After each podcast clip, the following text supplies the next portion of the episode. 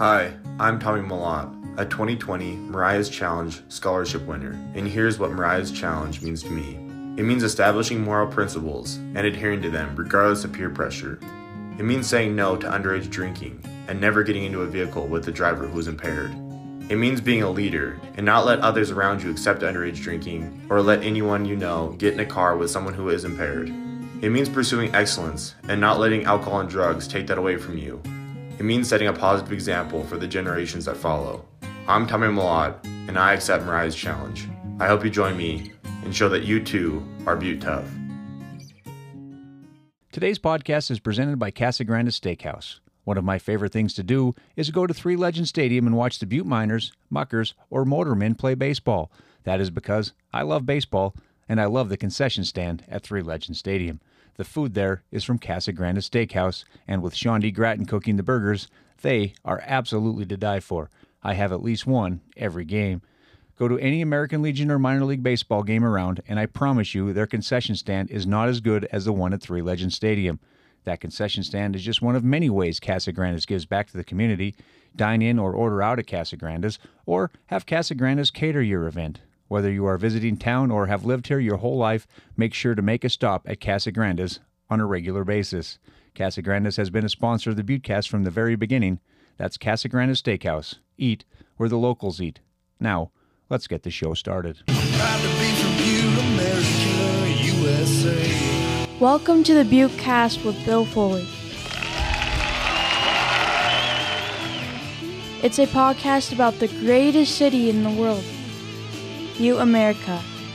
Amen. Let's meet the people and characters who make Butte the richest hill on earth. Now, here's my dad, Bill Foley. Proud to be from Butte, America, USA.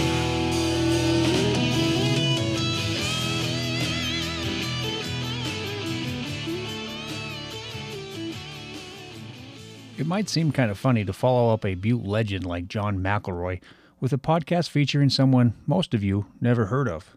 I never heard of Tawnya Murray until Nikki Russell of the Care Committee in Butte contacted me to tell me that Tawnya has a great story to tell.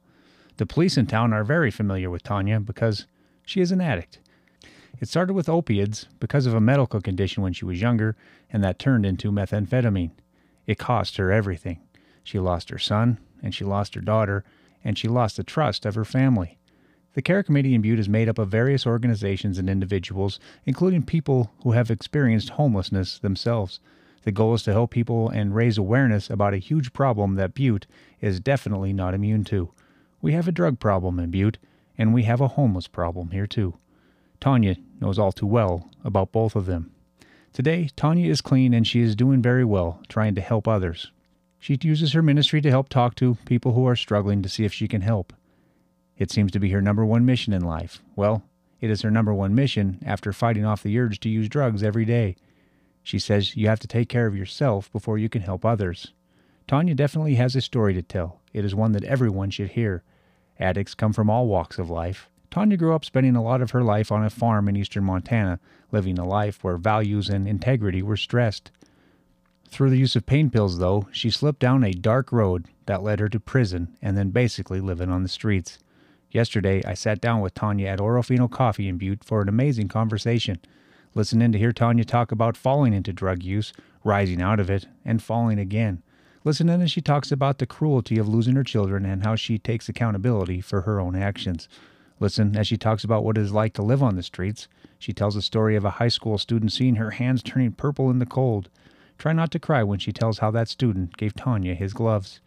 This really is a story we should all hear. We will never solve the problem of drugs and homelessness, but maybe we can all help make things better if we try to understand those problems. That is what Tawnya is doing today. She's trying to help from all angles.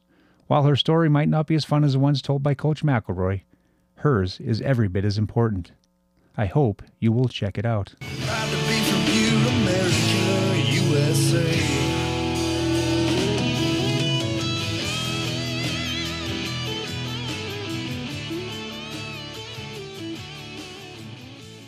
Well, Tawnya, I appreciate you, you joining me today.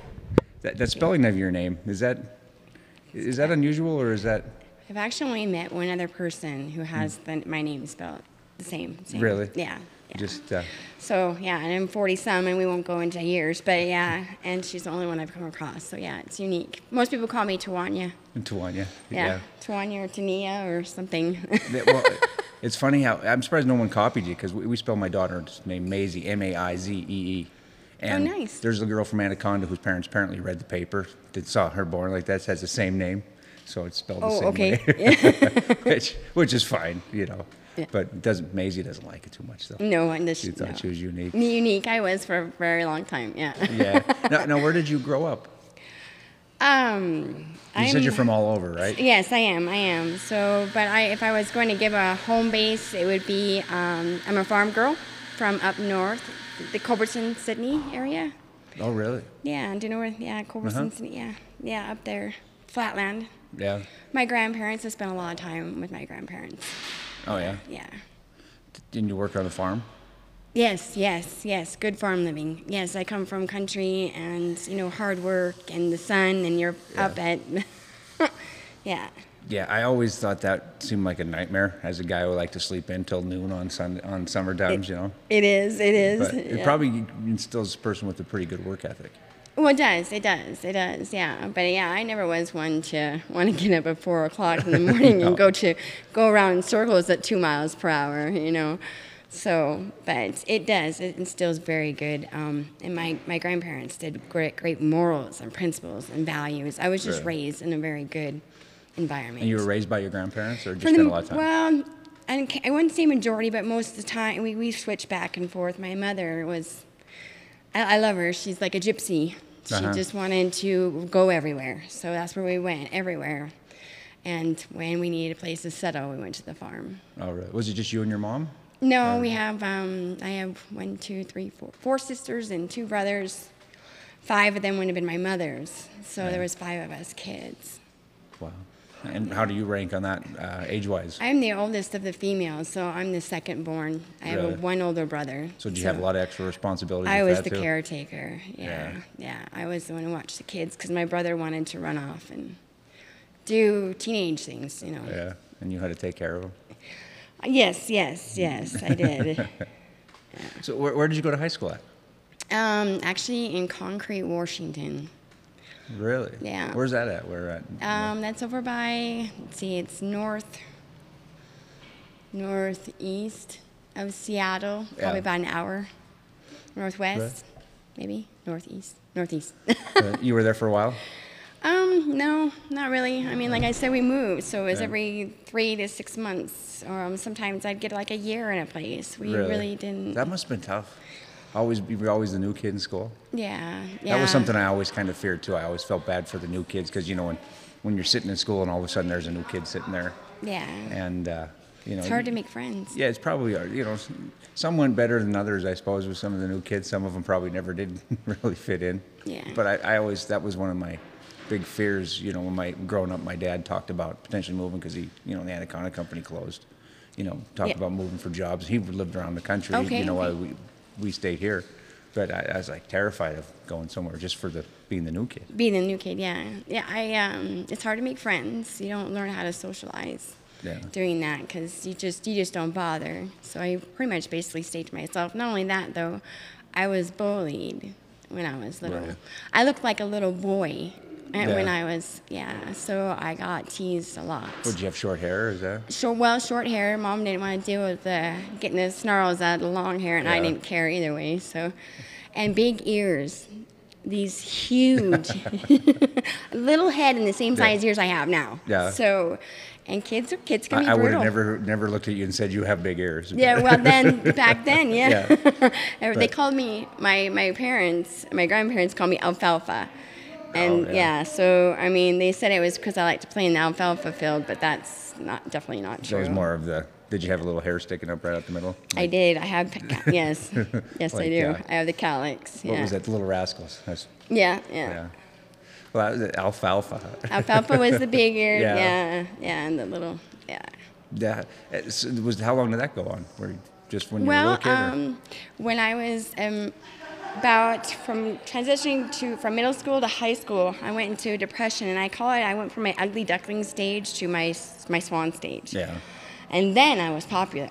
Oh, really? Oh right, yeah, yeah. the So, I wasn't the mean, chunky, yeah. bigger girl anymore. Now Yeah. I'm the skinny one that everybody wants to take out. Yeah. And so, when you've been treated certain ways, you know, throughout your life, and then Yeah. you get, you know, you're all of a sudden you're popular when the, the the popular guy in school wants to take you out.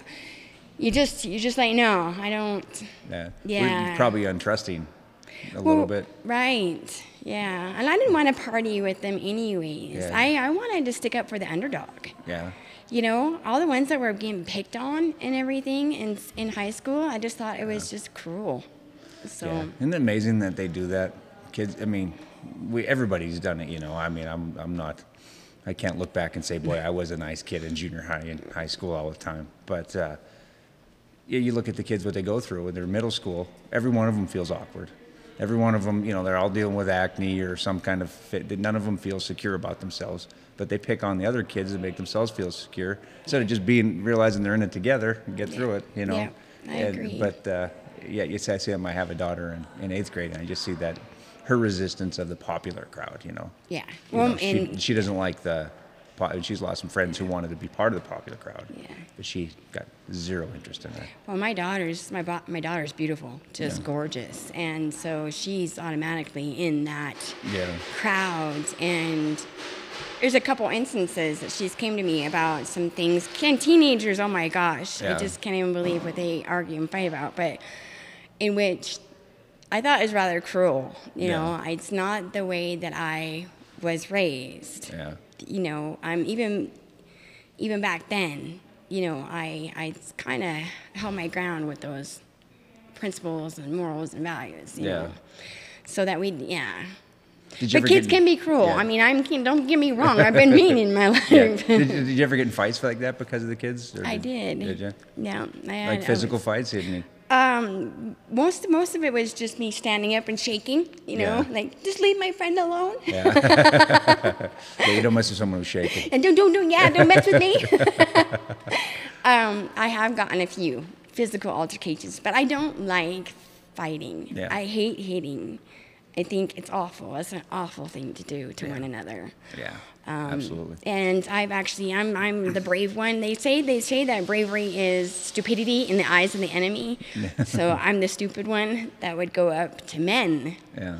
And yeah, and then I've had some altercations there Yeah. actually where the men were going to fight me. So, Yeah. yeah. And you start shaking and then they, they get, get away. I become a different person then. Yeah. How old's your daughter? You said teenager? She's, she's 18. Yeah. She's 18 this year. You just yeah. have one? I don't. I have uh, my daughter's 18 and my son will be 10 Oh, in yeah. November. Neither one of them are with me. They're not with you. My daughter was adopted when she was five, and my son was just adopted um, about, well, just he was just adop- adopted a couple, a year ago maybe, not Yeah. even, but uh, it was taken out of my home. Really? Do you see them still? I do not. Not at all, huh? No, my daughter knows where I am, and she doesn't want anything to do with me. And my son, the adoptive parents, are waiting to Yeah. see that I make some progress in my life. Yeah. Are you making progress? Do you I feel like- so. I hope Yeah. so. Yeah, this last, um, it hasn't been too long to tell you the truth, but um, at least nine, ten months, um, I've really, God has really moved me Hmm. from being an addict, you know, on the streets, um, living a lifestyle, Yeah. Yeah, to being able to be somebody who's helping other people, other addicts, Yeah. and homeless people. And, Yeah. What were you uh, addicted to? Uh, methamphetamine, my, but my original addiction stemmed from um, is opiates. I lost the use of my legs when I was 18. It's a temporary paralysis, and they had placed me on pain pain medication, and I've had this lower back and leg problem for all my life, and so eventually I got addicted to them. Yeah. And then you know when they take away the pain pills, well then you just find another drug to substitute it, and I fell into methamphetamine. And there's so many people who have had issues like I mean, we've seen judges have issues, you know, where they it starts with pain pills. Really good people. Right, right. You, you know, end up, and it kind of scares me when I had to do stuff. They ask me if I want oxycontin or something. Like, no, no, no. you know, I don't yeah. want to try it because, you know, I I can't kick Mountain Dew. Right, I can't either. I can't either. You know, so, I got mine here. you know, I, it's it's it's like my drug. But you know, if I don't have one a day or, or you know, at least, Right. you know, I'm off. But uh, yeah, so it's not always just like, oh, I'm we're in a dark alley, we're gonna try something new, right? No, no, not at all. Not at all. It was just, yeah, it was it was taken from me, and um, drugs were how I knew how to how to deal with my emotions, and it was the next available drug. Yeah. Meth was. I mean, I've tried every drug, but meth is cheaper. You know, it was readily available. Yeah. Um, so, and that's that's what happened. Yeah. happened. I saw Artie Lange. You, you know who Artie Lange is? I don't. I don't. He's a comedian. He was on Mad TV. He's in some movies and stuff. But he's notably got a, a heroin problem. And he had a doctor tell him one time when he was taking some pills, he says, you might as well take heroin because it's better for your liver. it well, right, You know, right, than, right. The, than the than the than the powerful stuff. Yeah. You know, and he's a he, you know he's a guy who's, you know, he'll say he's written books where he said he's clean and then he gets you know busted and he ends up you know kind of comes and goes a lot. He's really funny. He's he was on Howard Stern for a while too. You know, Okay. sitting in with him. But uh, yeah, I and just kind of got a glimpse of reading you know reading his books was pretty interesting to see where he came from like that. But you know, I've never, other than you know, occasional, you know, getting a joint thrown at you when you're in Missoula or you know, drink, drink, drinking heavily. I never tried any, any of the That's drugs, good. but I never had any major injuries that put me on right, on something like that too. right. So Yeah, it's it's it's tough. It's a tough situation. I never thought that I I would get there with it. I Yeah. you know I um I was just trying to maintain the pain at Yeah. a certain point, you know, throughout my life, and losing my legs at an early age, it really it hurt me emotionally. Yeah. So bad. In fact, I still stress. I I tense myself. I stress. I got my feet locked underneath here right now. Uh-huh. It's it that loss at such an early age just killed me. I, Mm. and did you uh, think you were ever going to get it back? I didn't. Yeah. And that was the thing. I saw teenage. I saw them playing and partying and, you know, doing the things that I thought I was never going to do again, and it devastated me. I, I thought there was no way. I actually I determined in myself, and at that time I said, "Well, I'm an atheist. You know, heck with you. I'm. Yeah. I was raised Catholic, so I know what you're about, right? Yeah. you know, I did something wrong, Yeah. and um, and so I determined myself that I was going to walk again, and mind over matter, right? Yeah. Right. And so I. Powerful thing. Yes. Well, it is. It is. And I mean, looking back, I know that the good Lord was with me in it all. But at the time, He couldn't have told me that He did anything but hurt me. Yeah. Yeah. Yeah. So. And that uh, I I watched a documentary years ago that is focused on Kalispell. It was about meth. It's probably like around 2000, 2002, somewhere right in there. And there was a stat they posted at the end that if you try meth once, you have a six percent chance of ever getting off it. And I don't know if that stat's accurate or, but it seems like it could be. And you know, I don't know if that means you're not trying to get off of it or, you know, so many people aren't even giving it a shot. But getting off it must be just brutal. Well, methamphetamine's actually the easier of the drugs. Is it really? Yeah, because it's not um, physically taxing. So and it's you know having that um, your body's not withdrawing. Yeah. Nowadays there is. Now they've been putting the fentanyl in it, and so Yeah, yes, they they did too. that on purpose so that you get physically addicted to Yeah. it. When I laid down methamphetamine the first time when I was quite young, um, you know, because I went from meth and then the pills and then Yeah. meth again. Um, it was easy. I dreamt about it for about two years, but it was a very easy drug Yeah. to get off of. This last time, I battled it for a, a couple of years. Yeah. Yeah. Is, how easy is it to get? I mean, you got to deal with some shady characters Right. to Well, get it. Yeah. yeah. I mean, you're. I mean, I watch Breaking Bad. you know, that's that's my basis for Yeah. for it all. You know, like Tuco. You know, but i is is it is it readily available? Is like someone wants to get? Is it really s- simple to get? Well, right, it, it is, and you know the thing is, is the people that I use with, I would consider friends. Yeah. I didn't go out looking for some cartel guy to give me drugs. It was it was there with the people that I Yeah. I knew in my everyday life, So, I mean, you can go into an establishment, easily meet somebody, and then the next thing you know, you're being invited over to do drugs. Yeah. It's everywhere. And so it's very easy to get. Are you looking for a place to host a special event or a party? Or just looking for a drink served by the best mixologist in town? Look no further than 51 Below Speakeasy and Casino. Take a step back in time and enjoy some of our signature cocktails, such as an old fashioned or a pink mink. Stop in for happy hour Monday through Thursday from 4 p.m. to 6 p.m. and 2 p.m. to 6 p.m. Friday and Saturday for $2 cans of your favorite beer or 2 for 5 seltzers or well mixers. Or try one of our tap beers for just $5, along with weekly specialty cocktails. Located underneath the Miners Hotel, where Butte locals receive a 20% discount on rooms, 51 Below has live music every Friday night. So stop by 51 Below Speakeasy and Casino for a good time with good friends and great drinks. And don't forget to dial 5. Shop where the champions shop at Dig City Supply. The fan gear headquarters for all things Montana Tech is right across the street from the Uptown parking garage on Park Street. Not only can you get your Charlie or Digger fix, but we carry the area's largest selection of Montana and Montana State apparel, as well as Butte High, Butte Central, and all the elementary school gear. Dig City is also home to the exclusive licensed Butte Icon shirt collection. We partnered with cherished Butte institutions to offer one of a kind graphic tees from places like the Silverbow Drive In, Beef Trail Ski Area, Bonanza Freeze, and our brand new Evel Knievel designs. Head uptown to Park Street and check out Dig City Supply and find us online at digcitysupply.com. Are you looking for somewhere to watch your favorite teams play or just somewhere to meet your friends? Or are you looking for a place to hold your big celebration or cater your private event? Look no further than Metals Sports Bar and Grill. They can do it all.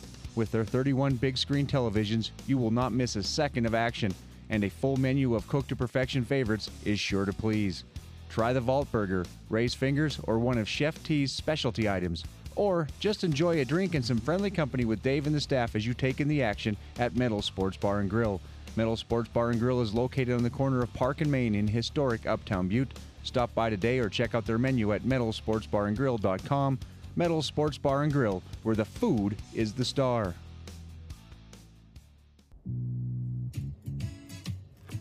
There's no story so good that a drink from Park Street Liquors won't make it better.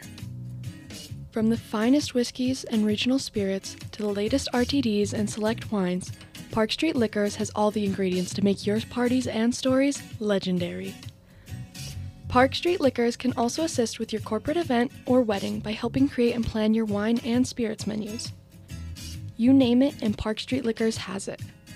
Stop by and see Tom and the crew at 133 West Park Street or call 406 782 6278. Make your stories legendary. Yeah, you probably see that more than a lot of people. Kind of, we put the blinders on, you know, don't necessarily want to know how much is out there, but you, you probably see exactly how much is out there. Yeah, quite a bit, quite Yeah. a bit. It's it's a it's a um, it's a pandemic, an epidemic. You know. Yeah. Yeah. Um, and then you know with this fentanyl coming on on the scene, the fentanyl is It just makes is it impossible. Oh my right? gosh. Yeah.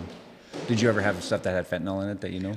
Um, yes, I have, and I actually tried to, to smoke that, that fentanyl stuff, Yeah. but I didn't find, you know, uh, it's after my years of opiates, I actually have, my body has a way it says I don't want opiates. It just doesn't want to deal with it at all, Yeah. and I get very sick from it. So it wasn't anything that I wanted to partake in, but I watched friends of mine do it that went from just they were just doing methamphetamine and then they were doing fentanyl and they had changed their it changed their character personality. No kidding. um, becoming thieves doing things that they wouldn't morally usually do. Yeah. you know? And so it's it's devastating to see. And not only that but methamphetamine is also it the mind the, the mental health of individuals. Yeah. yeah the capacity to reason. Um, it's a very dark drug Yeah. it's a very dark drug And it's probably almost impossible to function and live a, like a real life. Go have a job, have raised kids and stuff, and be on on drugs like that. Absolutely not. Yeah, you can't do it. There's just no way. Yeah, methamphetamine will not allow a person to be a productive person in society or a good parent. Yeah. And then yeah, and then continue to use it. It will devastate your life. It's designed to devastate your life, to Yeah. take everything from you. Yeah, is that Yeah. what it did for you?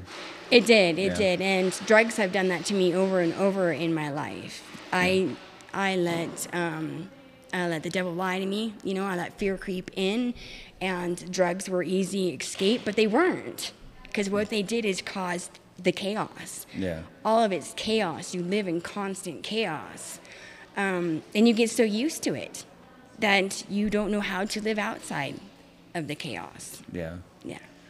And of course, and when you're doing that, it brings the the law into play too. Absolutely. Yeah, I mean, because they're not only other people out there trying to stop it, catch it, but it leads to other crimes. Absolutely, yeah. Yeah. Um, well, mine wasn't first. My first wasn't with methamphetamine, but I ended up going to prison Yeah. over pills, over Really? writing my wrote, wrote my own prescription, Really? and then I tried to alter another. So yeah, um, yeah, very easily to take away. I had 14 years of my life under the law supervised. Really? Now I didn't serve 14 years, but I was in and out of institutions for a good half of it. Really? Yeah, going through some program or, or something. Yeah. Yeah. Are, are they geared up pretty good for treatment, or is it just lock you up? I, I, they try. Yeah. They try. There's, but you can't force somebody who's not ready. Yeah. I don't care what you put them through, how many um, treatments you put them in. Um, if they're just not ready, they're just not ready, and it's not going to be beneficial. Yes, it's got to you got to make that decision yourself. You gotta make a decision yourself. And you know, I like I'd like to say that the knowledge is important, right? 'Cause- Uh-huh. and, and it is to some to some to some extreme. But like I said, if you're not paying attention, if you're not, if it doesn't, it's just gonna go in one ear and out the other, and Yeah. you're not gonna utilize that knowledge later. I find that secular knowledge is not um, as good as spiritual. Excuse me. Oh, really? Yes. Spiritual helps you a little bit. Yeah. Well, I think that the spiritual human being, well, okay, so I find that, okay, with addiction, okay, the whole human being needs to be dealt with. There's the spiritual component, the physical com- component, mental, and then emotional. You know, um, spiritual, the battle, that's that. That's that inner battle with yourself. That you know that you're doing something wrong Yeah. that you don't like it, that you're unhappy, that you know you're, you're losing things that you love, you know, and then you, then you have the one the will to want to have something better in your life, and that's that that's that battle between spirit and flesh, Yeah. you know, and spirit needs to win over flesh. Knowledge is not enough.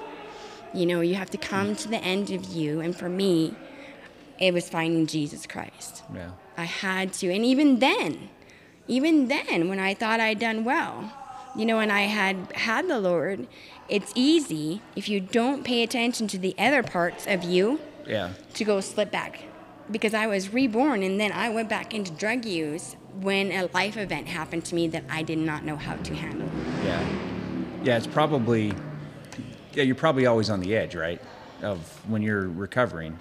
I mean, the edge to slipping back is probably not that far away. It's not. It's Yeah. not. It's always in there. Yeah. It's that battle your mind. You know, you you want you want to find so drugs make it seem like it's the good thing. It was oh it gave me energy. Oh I got to go out and do more things. Oh you know the it glamorizes it's you know glamorizes itself.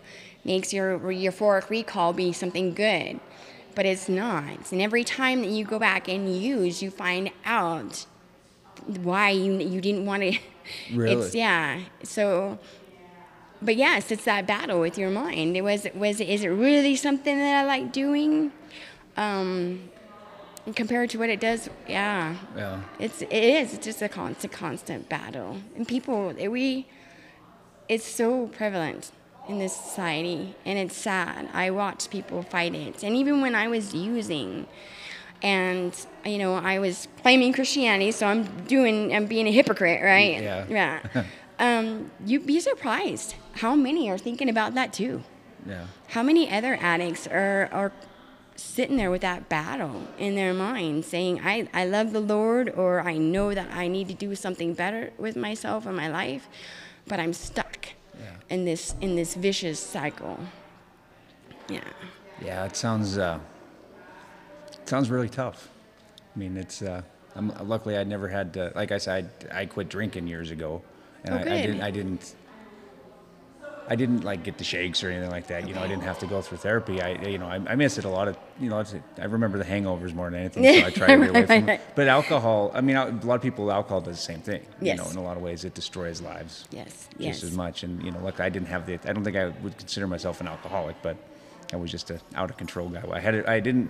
What's it what's saying? Like I, did, I didn't have a drinking problem, but I had a problem when I drank. Right, You right, know, okay, okay. So I so I quit, and the that problem went away. Yeah. But it, you know, I, I, I see the people who struggle with it, who've really tried to quit drinking, Yeah. and they just can't. They can't. Well, and you know, with alcohol, it's your body that dependency Yeah. on it, and it could be very dangerous to come off of alcohol, and so they really need to be monitored. And so that's, I mean, there's a couple of things. Benzos do the same thing. You really, you have to be um, monitored and and come off it that way. But yeah, it's the same. From meth, cocaine, alcohol, all of it is Yeah. is the same. It devastates lives. Yeah. It ruins your body. It destroys your mind, and it keeps you in a very dark and lonely place. Yeah. Yeah. Well, how old were you when you got arrested and were sent to prison? Um, I was a good kid, so I actually didn't get in trouble until I was about 27 years old. Yeah. And that's about the time that I started really getting addicted to my pain medication. They had placed me from Vicodin to oxycodones at a high level. Yeah. I had a doctor who just kind of wrote prescriptions, you know, and um, and I abused that. Yeah. I abused that. I, his memory didn't come back, and so I would go and get a month prescription two times a month, so Oh, every really? two weeks. Yeah. So, um, yes, I was very very addicted, and when they found out that I was doing these things, they of course took them away. And so then I just I determined in myself that I was going to write my own prescription, and yeah, Did it work a couple times before you got caught? it did. Yeah, because imagine Larry David made fun of that uh, reading a doctor's writing, handwriting. You know how pharmacists can read it somehow. I have no idea how they. You see that? You take that. Right, right, right. Just a scratch, you know. You know, Right. may, maybe you wrote too. That's how you got caught. Is your your handwriting was too nice. No, you know what I you know what I did? There's a um, an FDA number, Uh-huh. so federal yeah yeah that they have to provide on the on the um, prescription. Yeah. And so that you can get them, and well. I thought that my doctor had wrote that number down in the corner, but it wasn't that number. It was my patient ID number. Oh, So if I'm writing it out to Larry Moe and Curly, Yeah. but my patient ID number is up Oh. on top, then they're gonna there's there's something yeah, they're gonna catch on. So right. So where, where were you at when you got arrested for it? um, I was living in Billings, and Oh. it's unfortunate I had my baby girl then, and that's where DFS came in and got involved into the situation and noticed that well, and I I'd never shot up, so I was always just an oral taker. Yeah. Um, um, but at that point, I had, I had been taught, and I went full bore, full bore with shooting up and had Yeah. holes all over my body. You couldn't. You, there's no way you couldn't look at me and not see a junkie, and that's what I, I call it, a junkie. Yeah. Yeah. And Yeah. So they removed my child out of my home, and I went to drug court, and well, that's a whole other story. I have a lot of, you know, I know that I had a lot of faults, Yeah. you know, but I also see, think that our DFS system is also broken, and our justice system as well. So, but um, with that being said, I overall understand and Yeah. acknowledge my responsibility in it all. My children didn't deserve to live in that. No, I can't imagine. I, I've seen some nightmares Yeah. with stuff, people taking other homes. You know, just my kids' friends. You know, I've seen.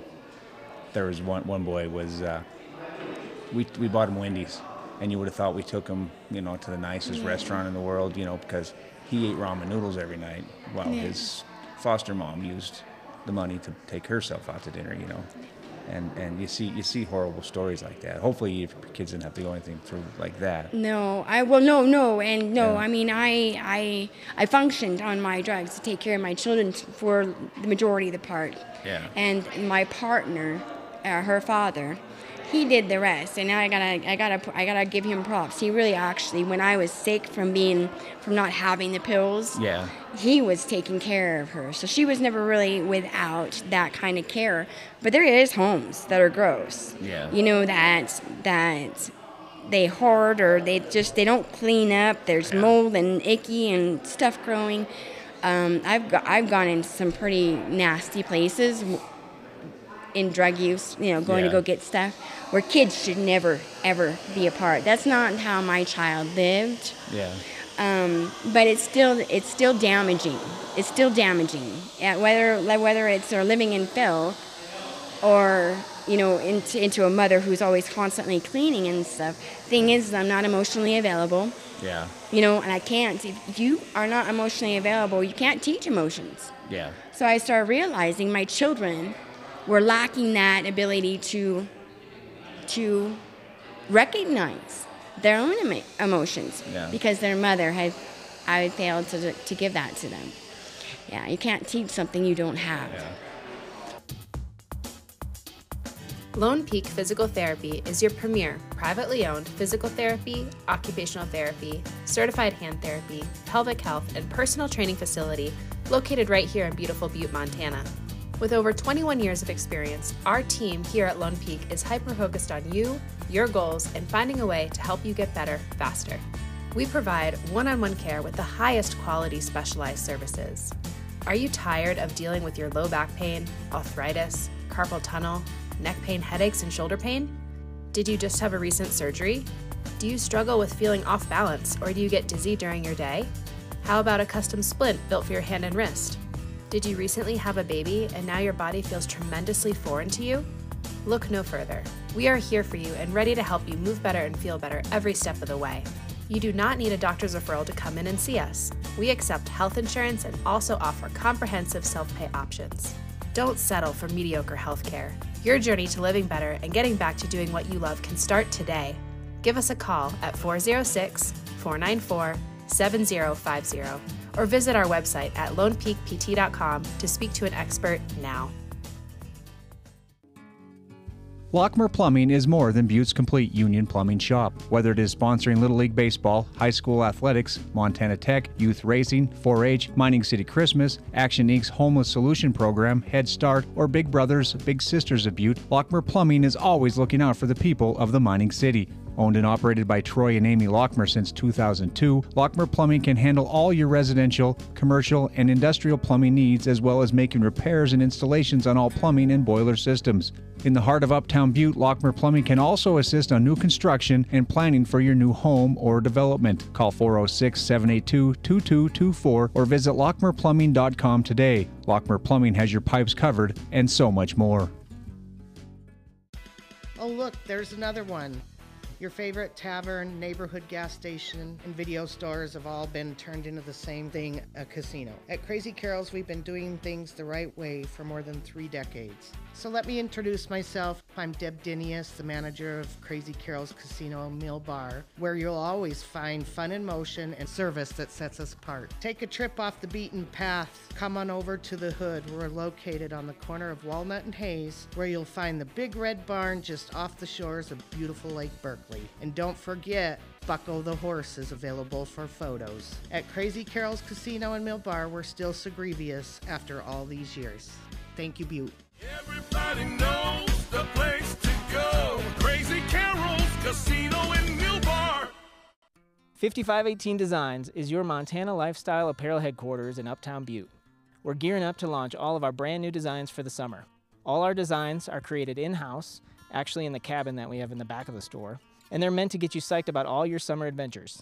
Whether it's biking, hiking, floating, festivaling, or just chilling lakeside, we've got the tees, hats, hoodies, and gifts that everyone is sure to love. And we haven't even mentioned our unique line of Butte gear, but we'll save that for another commercial. In the meantime, stop into 5518 Designs at 27 North Main Street in Uptown Butte and shop online at shop5518.com. You already know about the Knights of Columbus Athletic Club, which is the best workout bargain in town. But did you know the KC also is home to Joy Fit 406? Joy Fit 406 is Butte's only boutique fitness studio offering indoor cycling as well as a rich variety of other fitness classes from dance fitness and bar to Pilates, strength and conditioning, and flow. Regardless of your fitness level, JoyFit 406 fosters a spirit of inclusion and community. At JoyFit 406, they believe in more than just fitness, they believe in building connections and friendship that last a lifetime. Join their vibrant community today where health, happiness, and camaraderie come together in perfect harmony. Your journey to a stronger, more joyful you starts at JoyFit 406. To book a class or to get more information, visit joyfit406.com, like JoyFit 406 on social media, and download the JoyFit 406 app. Also, don't forget to book the renovated Knights of Columbus Hall for your party or reception today. The Knights of Columbus is a proud sponsor of the Buttecast. So, so then you spent time in, in prison in Billings? I did. I did. Uh, How, how long were you there? I was in prison for about a year, year and a half, somewhere in there. I had to, I had to wait a while. That was my time. So I, I ended up in jail, and I, uh, I surrendered to the Lord there. There was, um, there was a class about forgiveness at the jail, and I just thought, you know, it was a church thing, and I was on lockdown. Um, so I just go check it out. And the lady said something to me because I asked her about forgiveness, and she said, um, "Who are you? If God forgives you, who are you not to forgive yourself?" Yeah. And I and it just hit, like boom, like Really? Just that like simple, I'm yeah, like I'm putting myself above God Yeah. you know when if i can't forgive me and and there started my they called me peter pan in prison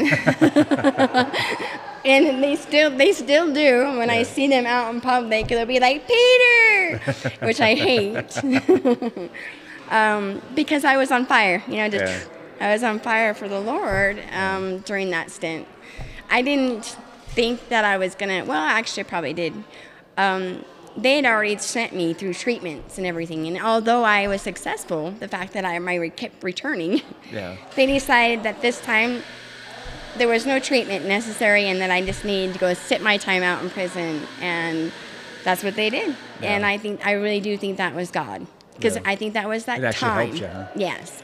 I needed that time in training. Yeah. So I come out, yeah. So you're grateful for your time in prison then? I am. I am. I mean, that's hard too, because I was around. My baby boy was just a baby when Yeah. I left. You know. It's so hard, Yeah, it is. And my mom was taking care of him at that time, and she was crying on the phone all the time. She just couldn't handle it. She was dealing with her own life. You know, Yeah. all that stuff that she had happen when she was younger came up, and so it was it was hard to not be there for my mom and my son. Yeah. you know but then on the other uh, other part that i do have to you know i am grateful for it because i did get to know the lord. I did get to read the bible. If i hadn't had that time i wouldn't i don't think i would have made it through this last relapse Really? yeah because i came out like i said on fire for the lord wanting to make a difference and i came in the rescue mission here in butte right away Yeah, and you came I'm, to Butte because you were in pre-release, right? Right, correct. Yep, Yeah. yep. But I went right to the rescue mission because I wanted to save people. Hmm. You know, um, and I just wanted them to find Jesus. Let's all hug. You know. Yeah. and that is actually, I, because I didn't deal with me, The other parts of me, and I just dealt with the spiritual part. That, that I fell. It was easy when something came around that I hadn't dealt with. In this case, it was a partner that cheated on me. Yeah. And since I had had a previous partner who had done that all the time, and I thought I had dealt with it, but I didn't. Um, they call it PTSD, Yeah. well, which I always thought was a poor excuse. Yeah. Um, Well, some people try. You know, it's thrown out there a lot. yeah. Right, but- right. yeah, but I not- just got PTSD. Yeah, you've seen. It's like yeah, I was like, Yeah. like ADHD. By talking to my daughter, you know, she says she has ADHD. I said, well, that's just usually an excuse to be an asshole. But but uh, yeah, PDHD. But it's a real thing. It is, it Yeah. is, And, well, I didn't think so. I just thought Yeah. it was, yeah, you're just being weak. Um, Yeah. And so when that happened to me, and I thought about hurting the other person, you know, like, you're, it's his fault, not the Yeah. one that I was with, but the one that had previously done that. Then I realized I hadn't dealt with something. And I went to a very manic stage. And that's what sent me. Yeah. Something so simple sent me into it. And the people that I had started working with of course, our rescue mission, and Yeah. they're more than happy to, you know, they're homeless and addicted to Yeah. help me with drugs, to take my things from me, to steal my cars, Yeah. you know, and that's I just it went really fast. Before Right. I knew it, I was back into the lifestyle, and actually, in a worse lifestyle than I had been before. I have never been through so much hell as I have here in Butte. Really? Yes, and I say that because, and that's hard because Billings is, is cruel. The drag world over there is awful. Butte, Butte is awful too. Um, it's, it's it's hard to explain. You got. I don't know. I guess I guess I'd rather be addicted in Butte than Billings. Right. But there's still the same kind of people either way. There are people that are ruthless. And you think of it differently when you see a small town. I was always raised in small towns. You know, your neighbor helped her. They help each other. Yeah. They, you know, you leave your door open at night. You know, um, you tip your hat, you wave your hand. Yeah. You know, that's how I was raised. And it wasn't so. It wasn't so. People people will take advantage of you. Right. I always say they will, they will slit your throat to take your pocket change. Yeah. Yeah. And you were on the streets? I was on the Butte? street. Yes. Where did you stay? Where? Um, so I lived up at Homestake in a homemade tent. No, really? yeah, yeah, I did. We built a refrigerator out of the ground, dig a hole, and made a refrigerator there. And I washed my clothes out of um, a cooler with some, with water that we go at the town pump. Yeah, I lived up there for almost for two summers at least, and then I lived in a rundown camper um, out outside of town over here. Um, not outside, but it's pretty. Yeah. It's getting out there. Any rate, it had no wa- running water, no bathroom, and I I did that, and then I went back and forth to the rescue mission. Really? Yeah. That'd be tough. And of course, you were summers up at Homestake, but Right. But that that's got to be. In wintertime, it's cold. It you gets know, cold. And yeah, I always wonder where people go. You know, and, and you do see a lot of people living on the street, like actually sleeping on the street. Yes. You know, we saw that the other day in front of, right in front of Action Inc. We were going to the Butte High scrimmage football game, and there was a couple, you know, Sleeping. sleeping right on the street there, Yeah. and and you, you just feel awful. You know, I don't know what to, you know, you don't know what to They make eye contact. it. You talk to them, you don't, you know, you don't know what to do. You know, Yeah. because well, for one thing, they were Yeah. they were in bed. You know, they were sleeping. Right, you didn't want to stop and say, "Hey, uh, what's going on?" You know, but Right, you know, right. but you, you, it's it's just kind of awkward, and I, but I imagine that just must be a nightmare scenario to be in that spot where you have to sleep on the street or It, sleep in the it camper. like but it's usually a choice. Yeah. It's a choice. You know, Really? it is. Um, I mean, I'm addicted. I know. I get it that the, the addiction is a disease. Okay, and that, you know, I'm not myself. But Yeah. still, all, my choices led me to be on the streets. Yeah. And they have a choice. There are programs and things designed to help them. It's just you. You gotta be ready. There has to be that time and moment that you're willing to participate Yeah. in your own recovery and well-being just getting getting in getting out off the streets and getting into a home you got to participate in it you have to be actively involved and if you aren't there really isn't much we can anybody can do for them. All these support services out there they can't do anything because Yeah. it really depends on the person you know? Everybody says well not everybody but a lot of people believe that it's a societal problem. And while i recognize that there is problems wrong with our society rent's high and you know we got the rich are getting richer and the poor are getting Yeah. poorer and that's devastating. I also recognize that it is an individual choice to um, to st- stay where they're at or to want to make a change how about that to want Yeah. to make that change to not live up there because as soon as i decided that i didn't want to live on the streets and that i did not want to be addicted i was i got into a home Really. yeah Wh- What made you decide that that you were? i got tired of it Yeah. yeah it's that battle it was that spiritual battle for me Yeah. knowing i had actually so i was in ministry um, in school for ministry and theology Yeah. um, when I started to fall. And that's that's tough because you're thinking, oh, here I am. I wanted to be a speaker for the Lord. I want to help all these people, and I'm the one shooting up methamphetamine. Yeah. So that was it was a very, very very vicious spiritual battle for me, Yeah. and I just didn't want it. Yeah, that seems like a, an unlikely road to addiction, or not to addiction, but to being on the streets because you grew up in, on a farm. Right. You know, you're you're in spiritual from the beginning. You know, you want to be into theology and and ministry and and do that work, and you know, it's it just seems like an unlikely story, right? You don't you, you know what I mean? Right. Because it's not like you grew up. You know, you grew up in, in crime. No. You know, you know, you just it was. I didn't even grow up in an it- it- addicted it- home. basically, could, what I guess they say, it could happen to anybody. It can, it can. Yeah. I didn't. I mean, my mom, she had her partying years, but my mom hasn't really been an addict that I knew of. Yeah. I didn't have a horrible childhood, you know. So, and no, I never thought, I never could have would have thought to myself at an early, you know, your life, you're, you know, going to be on the streets and living in emissions, and no, there was nothing. And I was a successful business gal in my my early uh, 20s. Were you In- really? Yeah, in California. What were you doing? I did. Well, I, uh, I helped run chemical companies. No. I did graphic arts, so I still have my my art's still out there. I did websites design and server administration at that time, and this is like 1998, 1999. So So this you're in is the cutting edge, kind of, right? I was. Yeah. I don't know computers like that anymore. Yeah. This is when they still had those ribbon, you know, the rainbow colored ones Yeah. for the computers.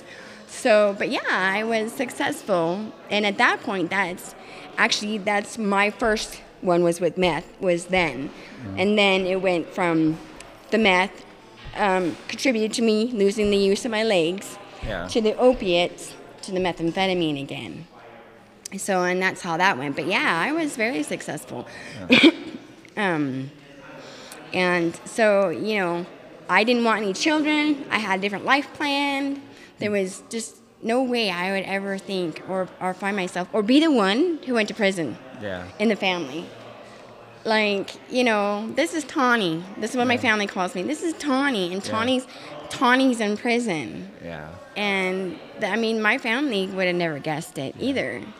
It's just not a life that I ever would have chose, and I, I definitely didn't see a lot of it around me. Yeah. Yeah, so it is very simple. You, there's addicts from every walk of life. Yeah. Every walk of life. The drug's not. He does. He don't. He don't care. You know, the drug will take down anybody. Yeah. Doesn't care who you are. Doesn't care where you, where you come from. Yeah. Don't care how fancy a car you No. have, right? No. Yeah. Now, was your family supportive when you were in prison? They come visit you and stuff.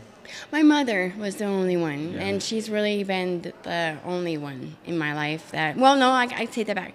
My grandfather as well, but my grandfather couldn't come and visit.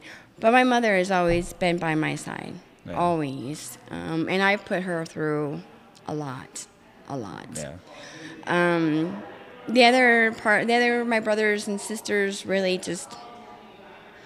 Yeah, we don't have the greatest relationship. We're working on it. We're working Right. on it now.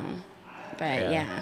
I was the one who went to prison. I was the one who was always in trouble. I was the one who got her kids removed. yeah. I'm the black sheep. Yeah. I'm the black do they? sheep. Do you think they'd have a hard time trusting you? Like, Is that why? Well, absolutely, yeah. Yeah. Well, I've stolen from most everybody. Really? You know, in my addiction, my mother, my sister, my brother. I mean, um, you do things that you don't, you wouldn't normally do, and so you, I, ha- I've had to rebuild that trust with them. You know, Yeah. It takes um, time, I imagine. takes a lot of time. Yeah. Sometimes just depends on who you're dealing with. My Yeah. mom, she'll love me right away. I got if I got ten days, my mom is like, woohoo, and Yeah. she's my cheerleader. Yeah. Tawnya's gonna do it. Yeah. You know, um, yeah. But the rest of them want to see me a lot longer. You know, Yeah. they're like, you gotta have a year or two before you can even like really even step into my home. Yeah. Yeah. So, do you feel confident now that you're you, you beat it? That you're gonna you're gonna stay out of it? Well, that's an excellent question. Um, I don't ever try to put myself in that position to believe that I'm a I've recovered. Yeah. Um, in fact, battle. yeah. In fact, I don't even keep track of my days because I say every day, I woke up this morning and I had a choice and I chose not to use. Yeah. And that way I don't give myself an excuse saying, oh, you got a year, you've been a good girl, go ahead and just try it. Oh, okay. Yeah. which is supposed to, the opposite of what that's supposed to be, right? Right, Like right, the, right. The chips and all that. right, yeah. right. But it is, you know, you can actually even turn your chips in, and your AA chips at a bar to get a drink, No which kidding. which is sad. Which is That is yeah, really sad, yeah. it is. You know, but that's what it is. It's like congratulations, you did six months. Now go ahead and try again. Yeah. But I will always be an addict. I will always have to remain abstinent. You know, I see it no different than it's it's a sin. It's a sin that maybe you know genetic, hereditary, environmental, however it, it played in, it was a sin that I have to remain abstinent from. Um, and there's other sins that people are involved in. Abstinence is key to them. yeah. Yeah. Now, how did you, uh, or when did you become involved with the care committee and kind of see what they provide? Well, actually, Joan from Action Inc. Yeah. got a hold of me, and because she just kept telling me every time she saw me, because I've been working with Action Inc. for years, and I've been coming in Oh, as a ragamuffin, yeah. And she's like, she didn't even recognize me the last time. She, um, she's like, like, is this you, Tawnya? And she just started to see my growth. Yeah. And so she she said, I I just I see that you've come so far, and I'd like you to come take a look at it. And so and it fits in line with what I want to do. When I first got here, I wanted to be part of the mission, the rescue mission, and I was. Yeah. And it's just the ministry that I think God's calling me to, is to help the addict. The Yeah. yeah. That by helping somebody else kind of gives you a purpose. Kind of Does. way.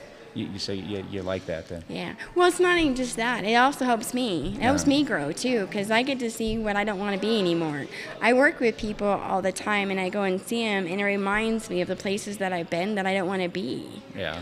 You know, but it's about relating to humans. I don't want them humans to go through what I went through. You know many mothers suffer all the time because they lost their kids? Or, you know, that they, they just stay in addiction because, you know, they just that's that's where that's where the devil keeps them. Yeah. They want to see their babies. They want to make a difference. They want to make a change, but are stuck, or in bad relationships, abusiveness. You know, I've been abused myself. You know that trauma bonding. You know, um, I don't. I want to spare somebody what I've gone through, and or if I can't do that, if they're already caught in it, then I want to get to tell them, hey, there is a way out. Yeah. It is a choice, and there are people that care and who will walk beside you. So what I what I do is I walk beside them. You know, I go and I, I go and visit the rescue mission a couple times a, a, a week. Well, sometimes I'm all there all the time, but Yeah. just to see how everybody's doing, just to visit with them. Congratulations to this week's Lescavar Honda Athletes of the Week, Peyton Poole and the Butte 1314 Junior League All Star Baseball team. Poole takes home the girls' honor for her All American performance in track and field. In July, the soon to be sixth grader at Whittier Elementary competed at Tracktown USA in Eugene, Oregon. She placed sixth overall in the javelin, competing against more than 60 other 11 and 12 year old girls. The top eight in each event are considered All American and were presented with medals and honored on the big screen in the stadium. Peyton is also a straight A student. The Junior League All Star team takes on the boys' accolades after representing the Treasure State at the Western Regional Junior Tournament August 2nd through 10th in Bend, Oregon. That came after the Butte boys won the state title at Three Legends Stadium. Team members are Noah Powers, Trey Hollow, Camden Ingraham, Sawyer Casey, Calvin Cunningham, Bryson Hibbert, Cody Kirsten, Tegan Duffy, Tucker Kissel, Miles Choquette, David Honer, and Hugh O'Brien. Coaches are Mike Duffy, Chad Powers, and Joe O'Brien. Congratulations to Peyton and the All Star team, and thank you, Lescavar Honda, for honoring the hardworking young athletes of the mining city. Hey, Butte America, John Davis here at Lescavar Honda. We just received a new shipment of cars, trucks, and SUVs, and we have them priced to move. Our new vehicles come with a 20 year, 200,000 mile warranty and two years or 24,000 miles of complimentary maintenance. Most of our pre owned vehicles come with the same 20 year, 200,000 mile warranty with most makes and models on our lot. And of course, all prices are clearly marked. Stop on down and see us, Lescavar Honda. Visiting your neighborhood Thriftway Superstops was already your favorite stop of the day. Now it is even better. Join the brand new Thriftway Loyalty Club to rack up big discounts, earn free stuff, and receive more TLC with every visit.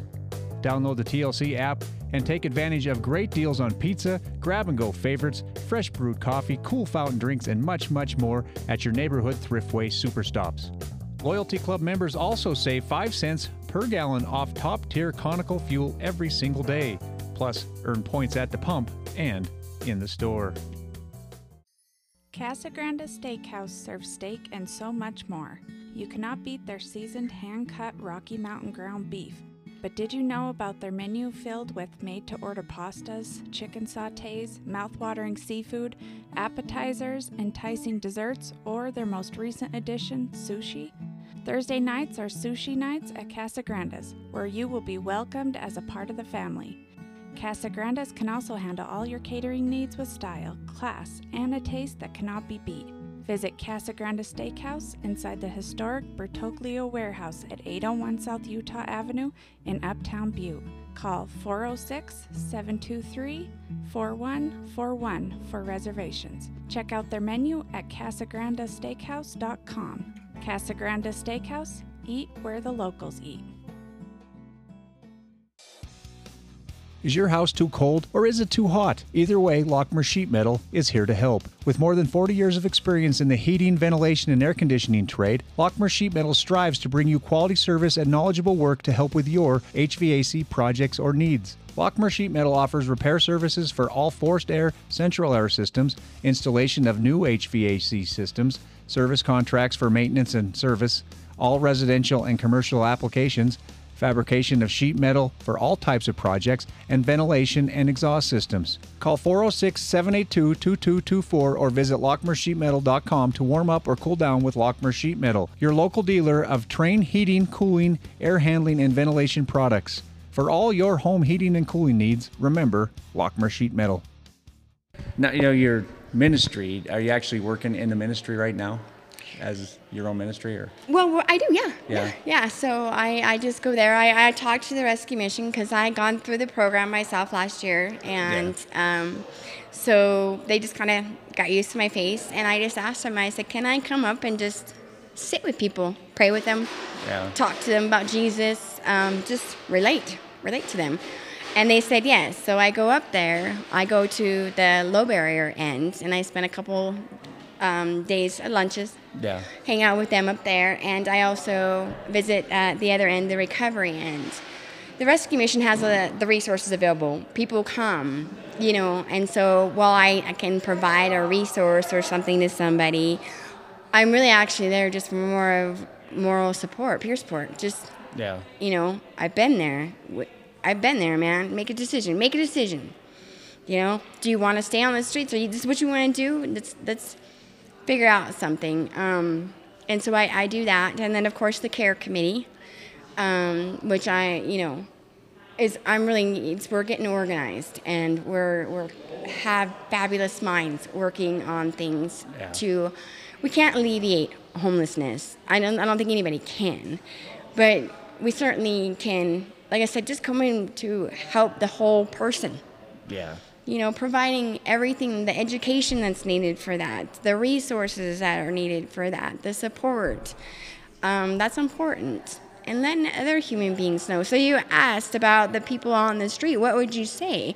Well, if they're alive and awake, they're just they're just like any other human. Hey, man, how you doing today? yeah You know, that's it. I mean, it's it's it's it's just relating to them. You'll find that you're not gonna, you know, people worry about them being aggressive or or whatnot. For the most part, that's not the case. no. Not the case. There, it's another human talking to another human, and they're hot, or they're tired, or they're cold, or thirsty, or whatever it is, just like all the other humans get. Yeah. And you know and that's that's where i go. That's where i want to go. I want to go meet them on the street. I want i want to show them a better life. I want to show them a better way. You don't see it as a danger of slipping back? Is it a temptation every day going back there and, and be, being around people who are addicted to?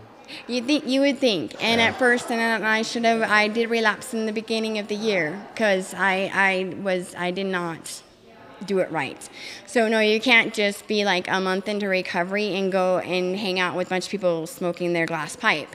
Yeah. Yeah, that's not going to work. So, um, while I put myself in that situation, if the something at the rescue mission, it's more it's safer. I'm Yeah. not gonna run. Someone's not gonna ask, you know, right there, smoke with me. Yeah. On the streets, I make it brief. You know, I I I, and or I have another person with me. Yeah. Um, so yeah, so I guess I guess it could be, but I see it more of when I see it, it reminds me of where I don't want to be, Yeah. and it doesn't doesn't it doesn't appeal to me at all anymore. That lifestyle. And you're probably a valuable asset to people who want to recover too, because you know how to get, you know, you know the resources, you know how to get through it, and you've been there. Which Right. is probably the most important part, right? Well, right. Well, and um, I have, so I can relate. Like I said, I can relate on many levels with them. You know, all the, you know, they're they're going through whatever whatever part of the recovery that they're going through. And I'm I have one in particular that I'm working with right now, and she's, you know, she's fight. There's a, that emotional battle that um, fighting for her kids, all that. Since I, I have that, I can. And since I have a little bit more recovery in my mind, I've had some more time to heal. I can, I don't, I always just give it out there, the advice. Yeah. You know, speak it. And then let them make their decisions. Do you know what I mean? Yeah. The it's it's Absolutely. available in there, but you have the choice to take that information and use it however you want. And that's and that's I at least want to give that. I at least want to provide that. Yeah. Is care, being part of the care committee has that helped you too? I love being part of the care committee. Yeah. Yeah, it was it was it was something I, I know that the good Lord did. He wanted me involved in this. This has always been my ministry. I needed those last eight years that I've been stuck. I needed those as my training ground. I had to learn boundaries because I was that that farm girl, that sweet farm girl. Okay, I needed to learn um, no to a lot of things and have boundaries. I needed to. Um, I need that growth time to be able to deal with the people that I'm dealing with because while most of them, and I say most of them, are decent human beings, you know, great hearts, wonderful people, drugs can make you go to a place that you're not. Yeah. And what they wouldn't normally do, they do. You know, it's like Paul says, I'm, I'm stuck in that cycle of sin. What I want to do, I, I don't do. That I, yeah. Yeah. So you know what I mean? And that's, that's where they're at. And, um, and, and so just, I don't even know where I was going with that. We lost it. Guys, I'm just saying, Yeah, you know, yeah. I got, I love, uh, my, my life quote is from 1 Corinthians 9.22. It says, to the weak I become weak, that I might win the weak. I become all things to all men, so that by some means I might be able to save some. Well, I'm not the savior. Paul is speaking about just just being there. Yeah. Just being there with another person, you know, um, relating to them on that, that level. And hopefully, you know, hopefully they'll let you pick them, help pick them up off the ground Yeah. you know, help dust them off and get them going. And like I said, but it is a choice, but I, I want to let them know that they have that choice, Yeah. you know. And, you know, there's another thing I wanted to mention while I'm here with you is that God is taken, being taken out of everything these days. People's faith is, you can't speak it.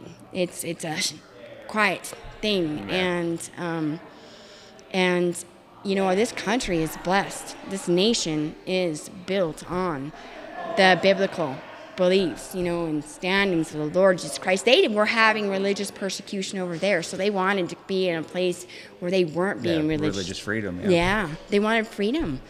And we're losing that. God's being taken out. In recovery, they're just like, oh no, you know, um, this is this is secular, so you can't speak the name of Christ. Oh, really? I Yeah. I thought religion was kind of not really necessarily part a basis of it, but it was involved like in in in AA and. It and- is. and you can say creator, stuff. absolutely. But if you say Jesus Christ, They really. yes, and So I've they- had some people tell me, you may not speak the name of Jesus Christ. You can call him creator and do not quote the Bible.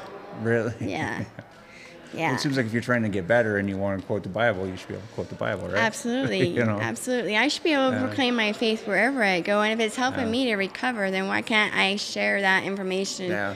with somebody else to help them recover? And I do. I find he's just getting taken out of everything so that you don't, you can't, the faith, our faith is, Yeah. yeah, null and void, you know, and if it wasn't for Jesus in my life, I would not have come out of this last one, and I'd Really? probably be dead. Really? Were you, I think you were tried. pretty close to I being dead? tried. Really? Yeah, I tried. I mean, like the best you can think of to get the best shot, or to go into the wrong places, or, um, and yeah, yeah, he just didn't want me that way, and And you're feeling pretty good about yourself right now? I You- You're in a do. good spot? I do. I like. I like my life. I like. Um, I don't have much, but I have a lot more than I've had in years. Yeah. yeah. Yeah, I've um, don't got to built an empire or anything like that, but you know, I, I like what I have, Yeah. and um, I don't know. I just and I like I like doing what I'm doing. You plan on sticking around Butte for a while? Yes, yeah, I love Butte. I love Butte. Yeah, this is I you know I say it was rough between both places, but when I was on the streets, this is this is I asked for help. I even had money. I'm like, come on, guys, give me a ride. I got money, and nobody. They'd roll up their windows on me, like, mm, like, yeah, like get this Yeah. tweaker away from me. And I was here in Butte, and I was walking with my wagon or bag, you know, with all my clothes again on the street in the winter, and I'm freezing, freezing. My hands are like purple red, and this um, high school kid, he he gave me his gloves. Really? Yeah, he, he and he uh he says he says you know, he's like ma'am, ma'am. Yeah. like I'm old. And yes, kiddo. Yeah. um, I see that you're really cold and that you're struggling. And these were nice gloves. I want you to have these. And then, hold on, guys. He proceeded to to ask me to please, because I was walking the same direction, to please tell him about the Lord. That he wasn't learning that at home. Really? Yeah. And in Butte is, I mean, it sounds so weird, but that is the greatest thing that anybody ever did to me, it did for me when I was Yeah. out on the streets. You know, Billings, nobody cared. And they, I mean, I asked simple things of people. Please just carry my bag for a block because I can't make it anymore. And um, they wouldn't. But here in Butte, this kid did what nobody else did. And to me, I don't know, Butte just, Butte has always pulled together as a community when I needed them the most. I don't get that support anywhere else. And so I want to give to Butte. I want to see this community be great. Yeah. Yeah. Do you? Uh, how about your future? Do you, do you look to try to reestablish connection with your kids? I hope so. And I, I pray about it all the time, and there ain't nothing I can do but give it time. You know, I try to contact with my daughter, and it's up to her. Yeah. She's a young lady, so she doesn't want anything to do with her mom right now. As far as my son goes, the, it's been a total disconnect because of the adoption, and that's going to be up to the adoptive parents. That at some point they feel like I've Do you know them at all? You, I've never met them. The good thing is, is that they keep in contact with my family, so that my son is seeing his sister. well, that's good. Yeah, he's seeing his grandma. Yeah, his auntie, his yeah cousins. So yeah, they were good enough to keep that connect. They just didn't want it with me, and and they actually said that they would rather him wait till he was 18 to even discuss me again. Yeah. And that's hard because it was supposed to be an open adoption.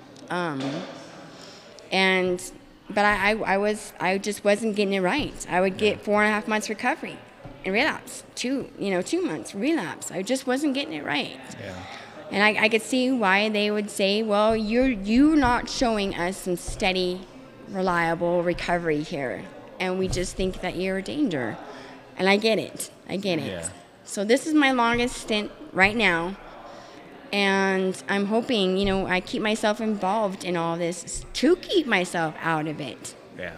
You know, it's I, it is. It's a reminder, and and hopefully, to to spare other moms, dads, whatever, whoever there, from experiencing the things that I've experienced. Yeah. Yeah. That makes you happy. So if you can help somebody get off it and keep their own kids, Right. then Right. That's kind of makes you feel better and, Yeah. and helps ease the pain. Well, and it's hard because I see moms that I work with some that are, you know see their kids each week, and I think, I think, uh, well, I wouldn't give, you know, and I get jealous, I Yeah. do, but over, but blame you, yeah. overall, yeah, I want to see that mom get her daughter or son. I want to see the couple get back together and Yeah. succeed, and you know, um, and even if it means to, like I'm the one who doesn't I won't receive it, and it might be a while.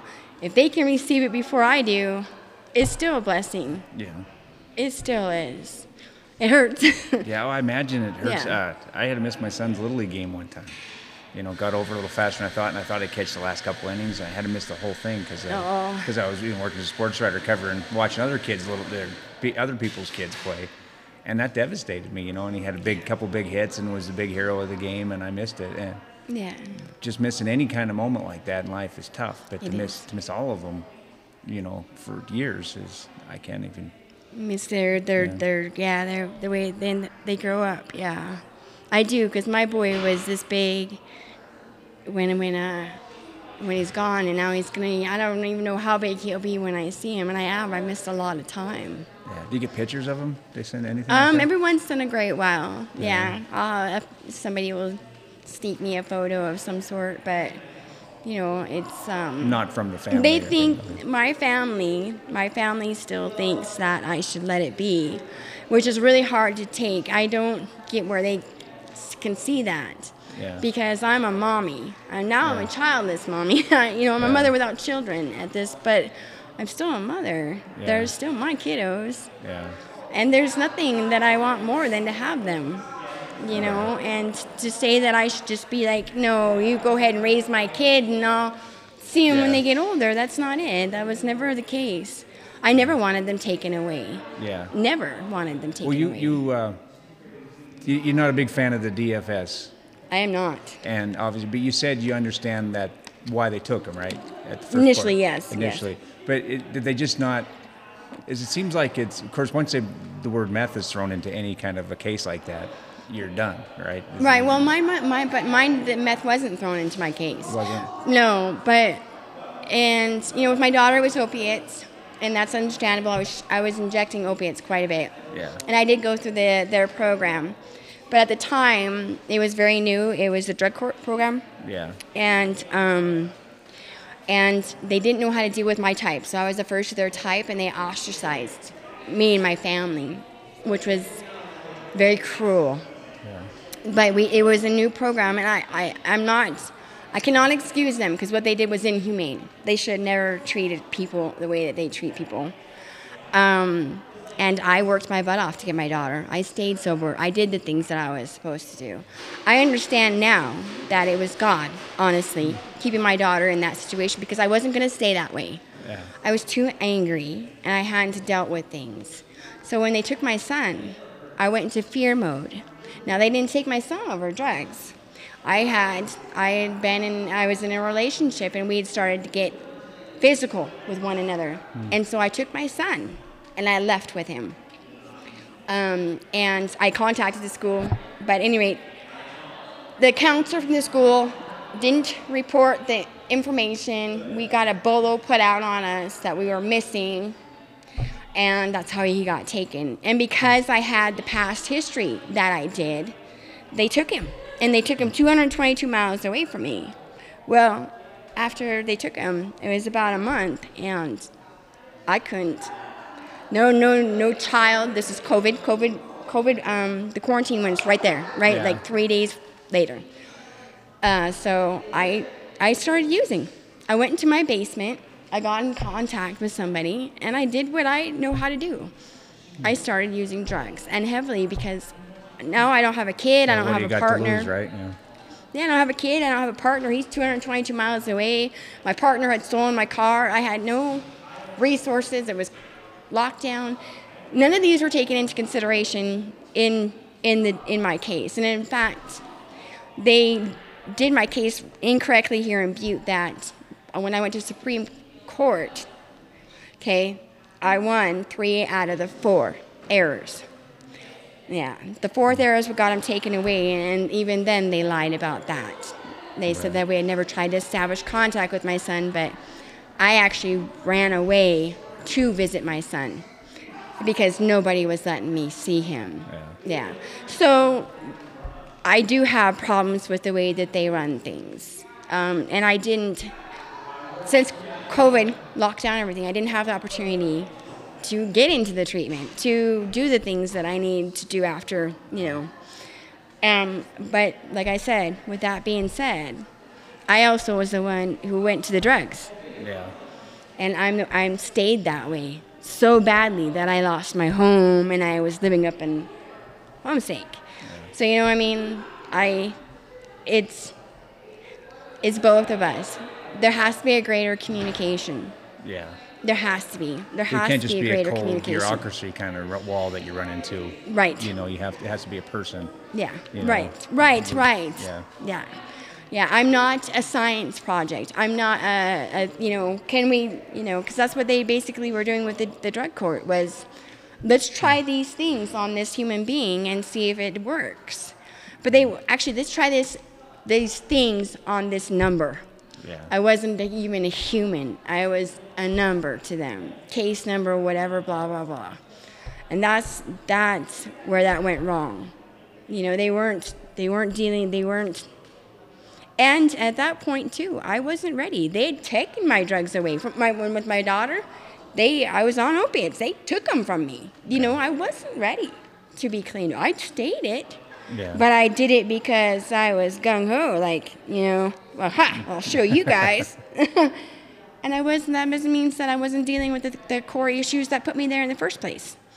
And all those emotional, uh, the grief, all of it.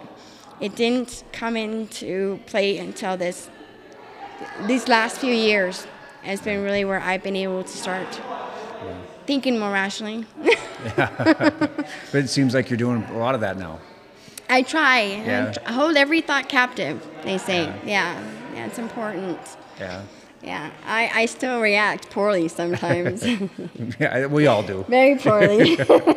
you should watch me watch Yeah. a football game Yeah. sometime and talk about poor reaction. right. I'm not the big sweetheart, you know. They're, they're like, oh, that's the Christian lady. That's what they call me at the mission. Oh, that's that sweet Christian lady. And I thought, well, for at first I was like, oh, you guys, wait. I, I like, and I, I didn't think it was a great name. I don't mind it, I suppose. But then they, then they, it takes away from the part that, hey, I was just like you. You know, we're, we're the same. We're, I'm not some sweet Christian lady come in here just to try to hug you. Man, I've been there, and so I, I still have those old ticks. Like, Yeah. you want me to? I'll attack her, tackle her. you know, Yeah. you talking to my friend like that? You know. Well, well, I've had you here for over an hour. Is there anything else that you wanted to say before we, we wrap up?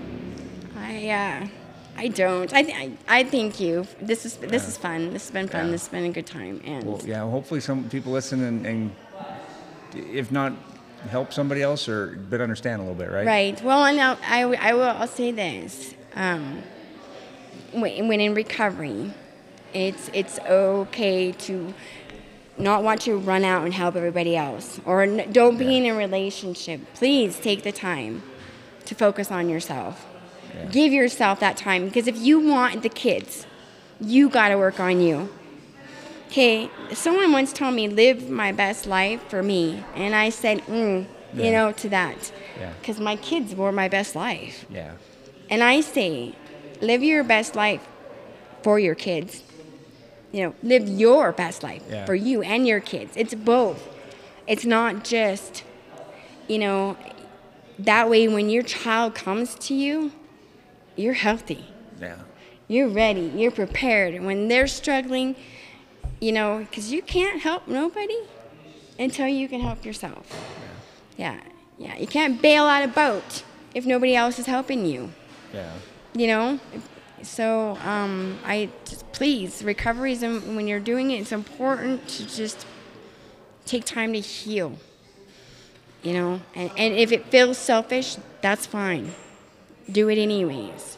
because because it should be about self at that point. It needs to be about self, so that self can help somebody else later on. Yeah.